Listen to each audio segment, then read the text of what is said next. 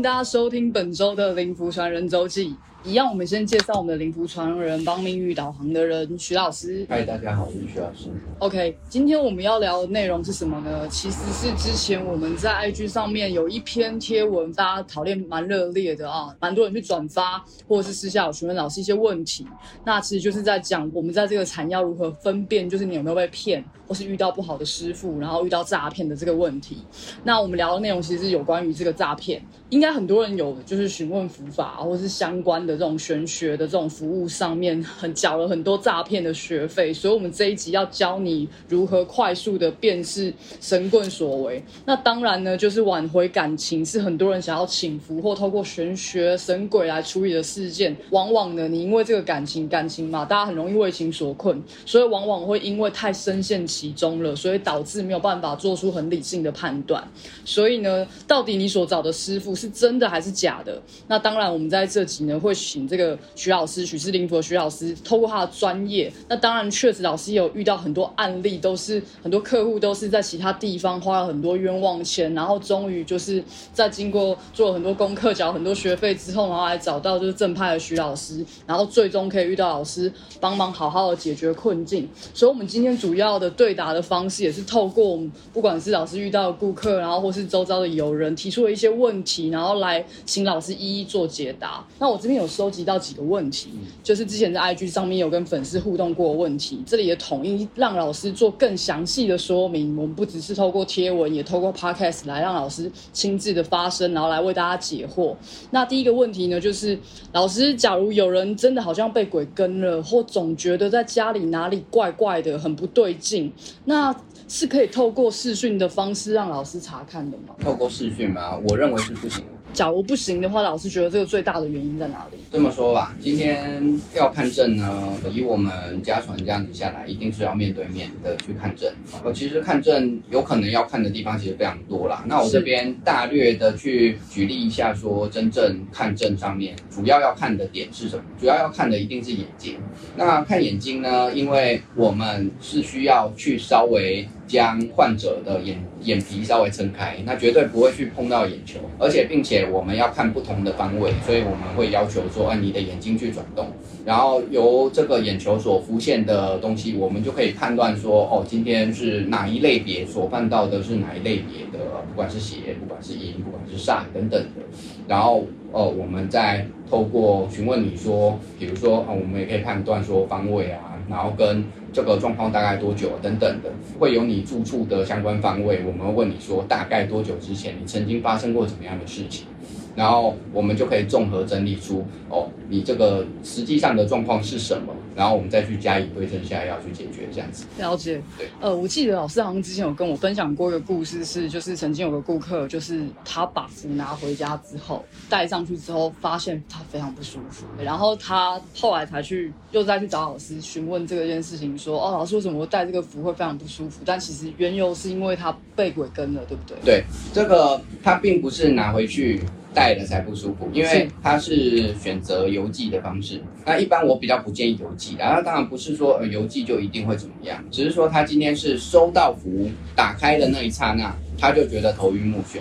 这个案例是这样子，然后他就马上联络我说，哎，为什么会有这样子的状况？呃，因为他的符当中有一个是护身符。然后他就问我说：“为什么会这样子状况？”然后我就马上跟他约时间，然后他就隔天就来现场给我看诊。然后我大概说明一下，他就是大概在当下的一两个月前啊，他曾经看到有个鬼现形给他看，然后又消失不见这样子。然后他也跟我反映说，他这阵子开车啊，会突然眼前一片黑，然后好几秒这样子，完全都看不见。对，其实非常的危险。然后他也发现说，哎，家中啊，可能有一点怪怪的这样子。然后后来我帮他看症完，我就帮他处理完之后，我也到他的住处啊去帮他做处理。后来到服的时间到之后，他请我去帮他把这些所安症的符法撤掉。我就问他说，哎，后来这个状况怎么样？他就说这些状况后来就都全好了。对，这样子，我的印象中是这样子。毕竟这很多，这蛮多年前的事情。然后我们就可以知道说，其实今天不管是怎么样，我一定是要求客人约个时间，我们要面对面，我要帮你去看诊。对，是没有办法透过视讯看，因为视讯要怎么，比如说你要怎么自己把自己的呃眼球撑开，而且通常画质上面也不够清楚，这样子。了解，对。所以其实刚好是透过这个案例，其实也更加深刻的说明，就是为什么你一定要来到现场，然后才可以帮你做这个看诊的动作，因为这样子其实是最准确、最详尽可以处理的方式。OK，那第二个问题，其实我们也有在呃先前的内容稍微提到过，然后 IG 上其实也蛮多人对这个问题感到兴趣，并且也很希望老师一并回答的。因为符咒有时候这个师傅啊，不管是你们去庙里，或是有一些师傅给你的符咒，它可能有些部分的内容是印制的，例如说它上面可能有个章印，然后或是它并不是使用毛笔在写的这个符咒，那是不是？这个也代表它是没有效用的符咒。假如这个师傅他跟你讲说，哦，这个这个就是有效的符咒，可是上面是印制的，是不是也可能是有遇到诈骗的状况？就这个部分大概分成几个层面来做解释。首先是第一个点是，如果整道符都是影印的，那基本上我们称呼这道符叫做空符。有一些人会认为说，哎，那我如果说我在庙中。不管是绕香啊，或绕香卤三圈啊，还是说，哎，它在这个地方这么久了，那有没有可能会有一点点的效果呢？其实有可能会有一丁点的效果，就是可能百分之零点零零一这样子。如果说哦，真的是有经过加持的，但是毕竟它是一个影印的东西，这影印的东西就像我今天符法做好，你拿我的符法去影印，那这个其实是没有效果。即使是一模一样的，但是是影印的就没有办法。对，我们就会直接称呼说这个为空符。那基本上它也几乎是完全无效。然后再来是呃，刚刚主持人提到盖印章的部分，很多符你们去外面一些公庙拿符，他们可能会在上面盖一到三个章不等。那我们现在就要先判断说，呃，首先第一点是这个符它本身是印的还是手写？其实盖这个章其实本身来说。它是一个无伤大雅，当然有一些宫庙或有一些学法的人，他们会认为说，他们今天所用的木材啊，还是木头去刻的这个章，哦，可能他们会说，哦，这个是雷吉木啊，或者说，呃，这个是刻什么五雷印啊等等的这样子。但是在我们的古法上的专业来说，下印呢，或者是盖印呢，其实是结印去盖的，而不是真正用一个形式的章去盖。所以在我们的古法上面是不会有盖章这一个状况所产生的。那当然要不要盖章，我个人认为也无伤大雅。那你说效用上到底如何呢？呃，我认为效用上是有限。再来的分辨重点就是啊，它它整道符上面是不是影印的？如果是影印的，那基本上哦，你不用去因为盖章就认为说什么。它基本上只要是影印的，它就是空符。老师刚刚有提到一个，就是那个章印，然后但是真的就是，只要是。有效用的符法，透过徐老师这边亲自做的符法，其实最后是用手结印的方式，对，然后来来帮这个符法做最后处理。那所以其实，假如即使是拿了徐老师的符法去影印，你没有那个结印手势，其实还是完全没有效果。不只是没有那个结印的手势，你拿我的符去影印，那个就是完全没有效果，因为。其实符从开始制作，从画符到做法等等的，呃，全部的过程都是全部都是秘密跟秘诀。是是，对，从一开头画符之前就已经开始。对它都有相关的呃秘密或秘诀蕴含在其中，或者是相关的咒语或相关的法术蕴含在其中，它并不是你用影印可以完成的。对，所以现在大家就是可以更去清楚辨识，就是所谓庙里它所印制的符咒，那虽然有可能是啊有过过香炉，但是可能效用是非常非常非常低的，你就是保你就是心安理得的，不会有真的太大的效用。那另外就是，假如上面的符法是真的就是印制的，不是只有章，你是整张都是基。几乎都是印制的话，其实呃，你也可以大致上判定它百分之百就是假的符咒，是所谓的空符。我这边做一下补充说明，就是现在大部分的庙宇中，大庙中会拿印制的符咒，其实我们可以去思考说为什么？嗯，因为在古代啊，学这种哦玄学法术上的人比较多，所以通常在古代啊，哦，比如说现在一些几百年的大庙来说，他们在以前都是有专业的人士在里面帮人家办事。所以，其实，在古代来说，以前因为里面都有专门的师傅啊，或鸡桶啊、豆桃等等的在帮人家办事的这个状态之下，有什么问题，当下的里面的师傅啊，可能他就会开符做处理。那只是演变到现在现今这个时代，其实觉得这个人已经几乎没有了。所以他们才会采用说以这样子的方式，然后哦这样子营运的方式，然后让人家可能说会认为说心里面比较舒坦、比较舒适，带回去保平安。但是当然，真正的符法一定要有专业的人士哦去哦画符做法，那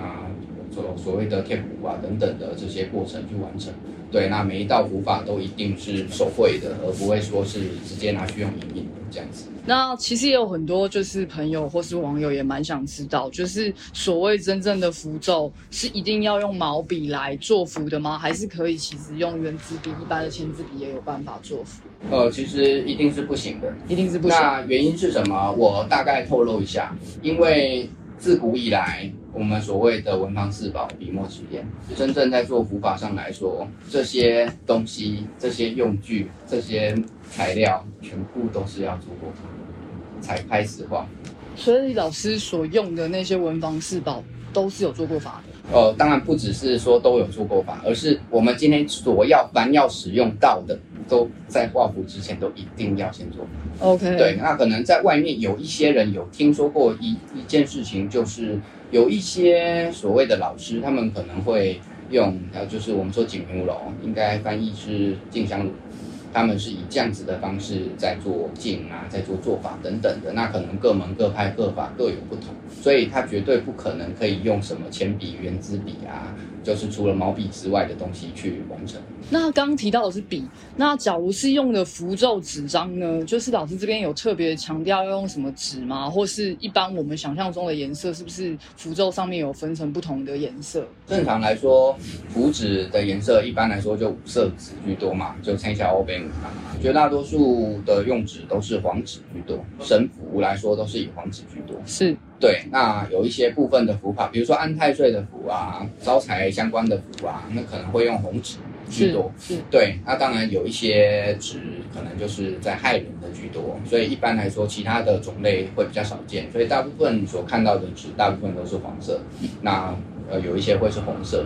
的这样子。那当然，在我们的用纸上面，我们有非常特别的一些相关的家传下来的一些规格，所以我们在用纸的选材上面啊，或者说是尺寸上面啊，我们都是按照古法下去用。然后，所以都要特别的去跟这个厂商做定做的这个动作，所以当然成本上来说就会比较高，这样子。了解。所以其实刚刚老师有大概说明了，就是呃，符咒分成大概我们比较常见其实就是黄色，然后假如是招财的话，可能会用红色。还有安泰水。还有安泰水。对，那老师其实因为这边非常的专业，然后也非常的依循古法，所以在纸的材料跟格式的这个制定上面都是找厂商专门定制的。对。第三个问题呢，其实也是在。在网络上面就是查询到的，然后当然就是可能有些人他甚至真的有遇过这样子的状况，可能最近真的 Me Too 事件搞不好也有这个相关的业者就是有有被卷入其中，因为有非常多人的诈骗，他不是只是骗财而已，还被骗色，所以想问老师说，在道法的修行中，我们常常有听到所谓的双修。假如有师傅就是提出了你这个问题，就是一定要双修，然后这个双修可能是跟身体接触有关的，是不是就可以当场断定这个人一定是神棍？可以，基本上所谓的在真正的呃法术啊、符法之中啊，绝对没有什么需要靠男女交合，或者是说哦，你今天要脱光衣服啊，我要帮你净化你身上的东西呀，没有这种事情。真正会有到脱衣服，万不得已的状况下是换布，就是换布，我们可能需要直接画符在身体上。对，但是其实各位观众一定要清楚，外面说要把符画在你身体上的，就连我我都不是很愿意，尤其是面对异性。今天有一些状况是真的要画符在换布上的，那这次家传下来的符法就是如此。对我打个比方，比如说。突然，这种所谓的我们叫引风神点，就是你今天鬼附着在你身体的某一部位，你这个部位突然肿起来，而且这个肿块是会移动的。它可能今天在这里，它明天移到另外一个地方去。那这绝对不是医学上可以解释，但这是真真实实，就是有一些人会遇到的状况。大部分会碰到这种状况，绝大多数都是你今天在外面捡了一个什么，或者说哦，你去海边抓了一只什么。那原本有不干净的东西附在这个上面，然后因为你抓它来吃，让它的宿主不见，所以它愤怒，它附到你身上。然后再来，另外一种状况是所谓的谁龟爪、长皮蛇。这种长皮蛇哦，我们也有相关补法，但是也有其他的补法。一般来说，用斗龟爪的方式，也不用说直接画图于患部上。但是通常我刚刚说的那种肿块是要画图在患部上。但是，一般就算我遇到这种问题，如果说是女性的客人，如果她长在一些比较隐秘或私密的部位，我一般来说我会建议她另请高明。因为我不希望说，因为这样子而有，因为男女授受不亲嘛，而有一些哦，可能我会触碰到，然后免得你说我性骚扰你，对不必要的误会，对对对对对，我不想要造成任何不必要的误会。但是在普法上面，大概大多数的状况也就仅止于此，绝对没有什么你脱光衣服我要帮你做什么，或者是呃男女双修的这种事情。那这边我顺便说明一下，双修，双修在道教上道法上面来说，一般来说，双修是指性命双修，性就是指性格，命就是指寿命。呃，有需要了解的更深入吗？OK，老师可以顺带说明一下，因为大家其实对这个双修，大家都已经被那种。骗财骗色的已经洗脑了，所以老师有，我觉得有必要跟大家讲一下，就是性命双修的这个这个大概的意思。通常我们会认为说性命双修不可兼修了。什么叫不可兼修？也就是今天你要修你的性格，也就是说所谓的一般宗教的修行，嗯，就是修你的性，修行修行嘛，修正你的行为，那你行为会由你的性格而定，这样子。那再来命，命就是寿命。有一些人专门在修如何延长自己的寿命，那大致上会分成这两个区块，所以才会叫做幸运双修。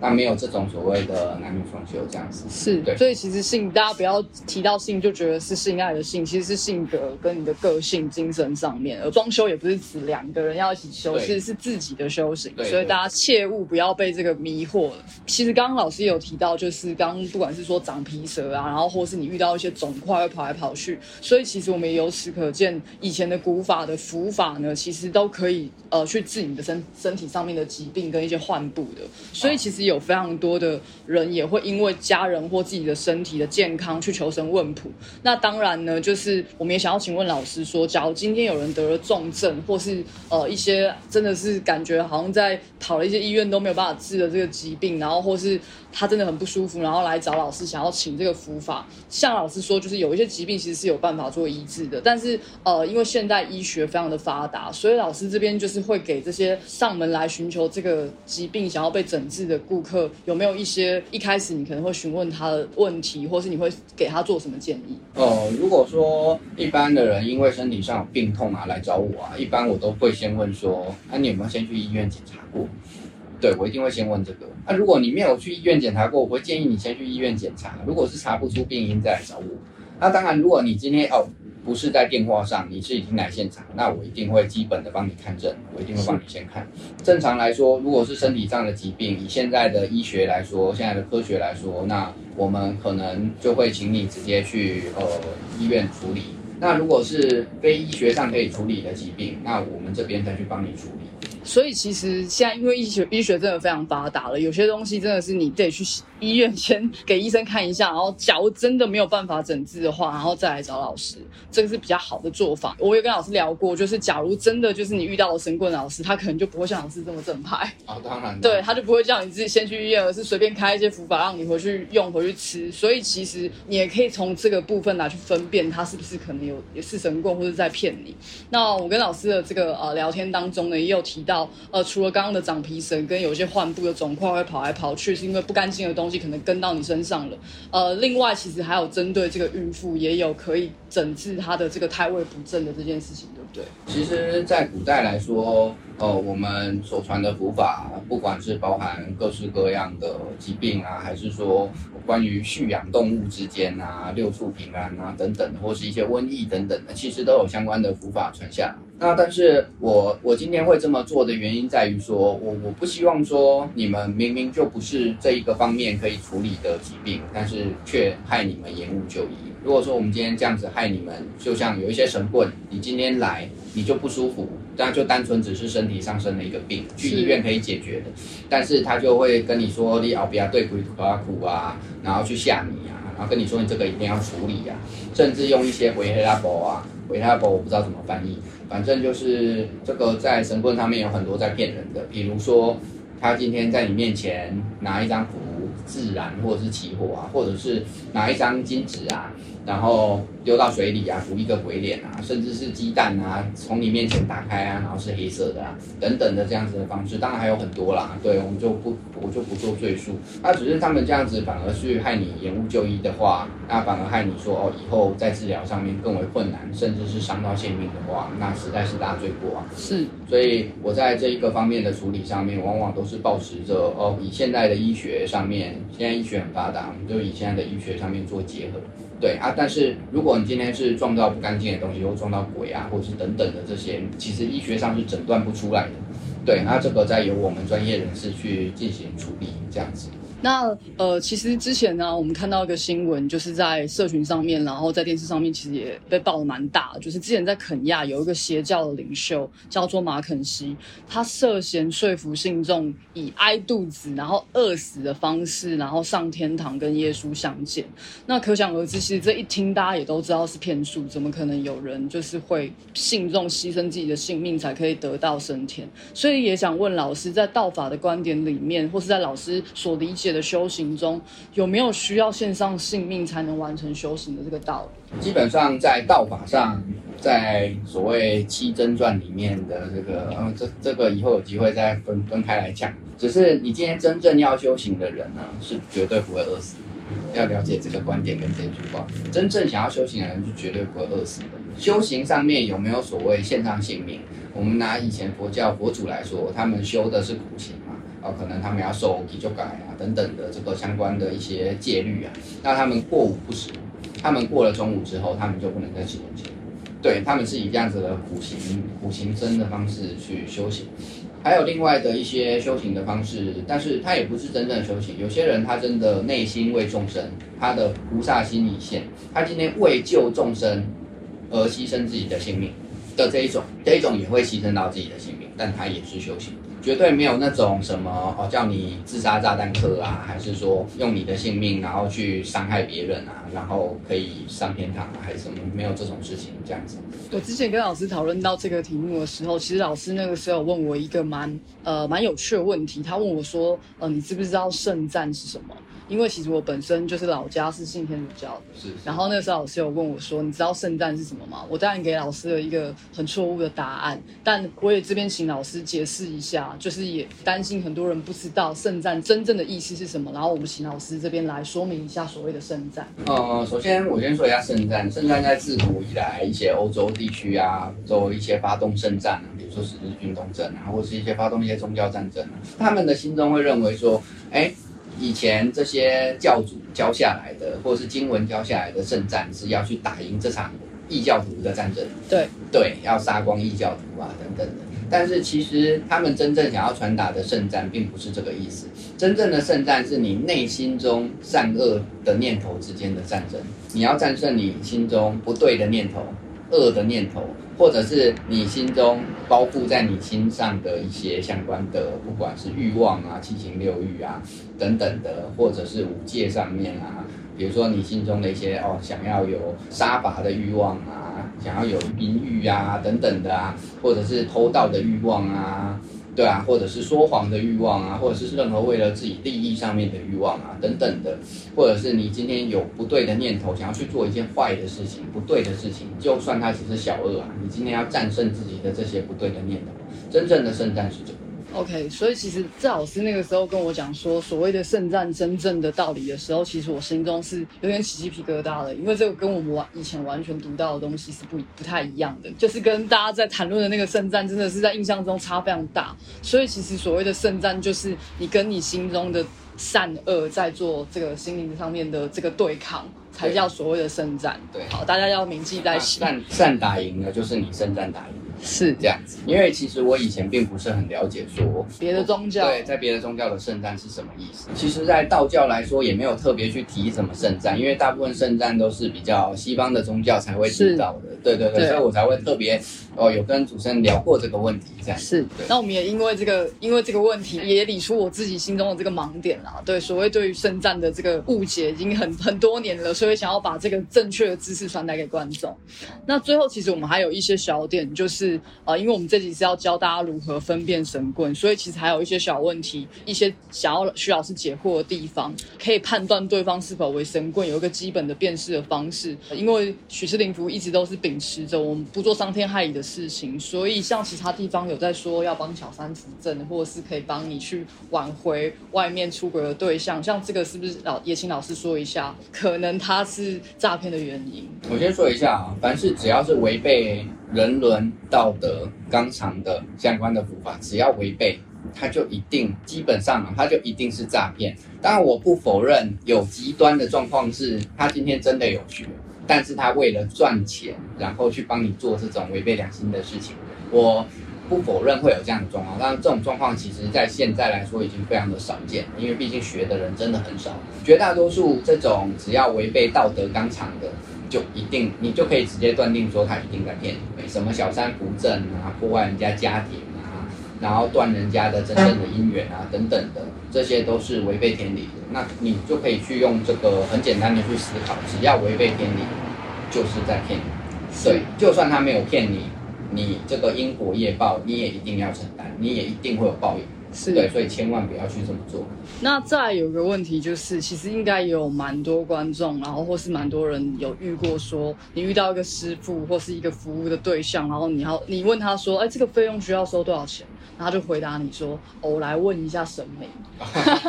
那秦老师真的有。对，秦老师来说一下这个部分。请问费用是真的可以问神明的吗？这这么说好了，神一定不会收钱。这边补充一个细节，有时候你会说哦，神要收钱，神要收钱的原因会在于说哦，要烧金纸啊，要一些贡品啊。但是其实神是要吸收这些东西的能量，而并不是他真正要收钱。再来报价的部分呢，也绝对不会是神明所报。报价的部分是今天哦，我们学法的人哦，我们认为说哦，这些贡品应该要多少钱，然后这些成本要多少钱。那他今天比如说他开工庙啊，房租、水电、人事成本啊，相关的费用上面啊，一些成本上，然后跟他所学的专业上面、专精度上面，然后再来就是他今天比如说啊，他要做法，那他要花多少时间、心力、成本上面而去报价钱，价钱一定是人报的，一定不是神报的。对，这个请各位观众明白。对，所以只要有人跟你说哦，他要去问神明，神明说多少钱啊？这个基本上我个人是认为非常有问题的。我相信大家应该有同样的想法。这样是。那接下来呢，就是假如你有想要寻求相关的灵符玄学服的服务啊，你应该会一开始的时候，因为现在是社群时代嘛，一定都是社群上先透过这个文字讯息，再跟这个师傅对方联络。那是不是有一种状况是？这个师傅可能死都不露脸，他甚至也没有公开他自己的姓名，然后跟自己的长相。那是不是我们也可以认为说，哦，他假如真的这么怕别人知道他，或许你也有可能真的遇到神棍的。因为呃，许志林福公司其实非常正派的，所以老师不管是老师所有的资料，或是公司的资料，然后还有这个老师也是非常愿意跟这个每个顾客做见面的。所以在这个地方上，是不是也可以是？当做辨别神棍的一个方式，大多的状况其实都可以，因为大多网络上，其实我有很多客人有被骗的经验，大多数网络上被骗的经验都是不断的丢一些罐头讯息，他们甚至连电话都不敢跟你讲。那我这边的相关资讯呢，包含我的姓名呢，其实因为我有开公司嘛，你上网上政府网站查查公司负责人就是我，所以你都查得到，所以这个资料一定都是真实的。对，全部都是透明的。很多现在网络上的一些诈骗集团或神棍已经越来越聪明，他们会去设一个假的地址。我就遇过有人跟我说，那个地址查了好奇怪啊，查怎么在某某一间大学的宿舍，可能是宿舍还是教室的这样子的一个地址，啊，不然就是查了呃，可能在什么外岛啊，还是怎么样，你要去求证其实是非常困难的，根本就没有办法求证的这一种。然后再来就是呃，甚至可能电话上啊、住址上啊，其实都登记假的，因为他们现在发现，哎。大部分的客人上面越来越聪明了，会开始去查证啊，会开始去求证啊，所以他们会会开始去做这些。不过最主要的、最主要的还是说，啊，今天如果可以的话，就是当面去问，当面去讲。然后问清楚了再决定说，哎，需不需要请人家帮忙？先看人家正不正派等等的。那当然还有一些状况是，比如说你今天在讯息私讯上面，他会跟你说，哦，师傅现在人在某某山中修行啊，不便见客啊。现在因为什么原因呢？不便见客啊？对啊，因为现在疫情其实已经几乎已经过，这个已经变成一个常态性了。对啊，然后甚至会有一些用疫情来作为借口啊推脱，但是现在来说，这个已经都不能成为借口跟推脱。对，所以这个还是分享给大家，让大家可以去明确的做一个分辨，这样。哦，我们这期节目其实有提出很多，就是网友跟朋友想要提出的几个大方向的问题，然后来请徐老师做这个一一的解答了，都可以让大家学着如何去辨识是自己是不是可以受骗。那同时呢，就是我们的 IG 贴文上面也不断的在把这些资讯重复的让大家，让更多人去知道。那其实曲士灵服创立的这个 IG 粉丝专业跟这个 Podcast 都不只是要宣传灵服的服务而已，而是想要借由更多元的方式传达所谓的正道，不是要去抨击其他的频道或是其他的业者，而是教会更多的呃民众如何去辨别所谓的正道。那也希望大家可以选择在各式各样的服务的时候，除了可以张大眼睛好好辨识之外，也可以多一个选择是来找徐老师做咨询或交流，因为你有可能会透过其他的方式，然后有找过其他的服务，可是，在你多多的这个比较之下，其实你也可以多一个选择来找徐老师做这个。呃，我们这个非常正派的灵符公司来做咨询跟交流的。那即使没有真正的使用符咒，也可以透过咨询来辨别人生正确的方向到底在哪里。那最后，谢谢大家的收听。假如有什么想要请老师分享任何的主题，欢迎留言跟我们说。如果你喜欢我们的分享，也别忘了给我们五星好评。有什么批评指教，也可以上我们的 IG 或是 Podcast 下面的留言，然后来找到我们，来跟我们讨论。谢谢你今天的收听。好，我们徐老师也跟大家说声再见。谢谢大家，大家下次见。OK，拜拜。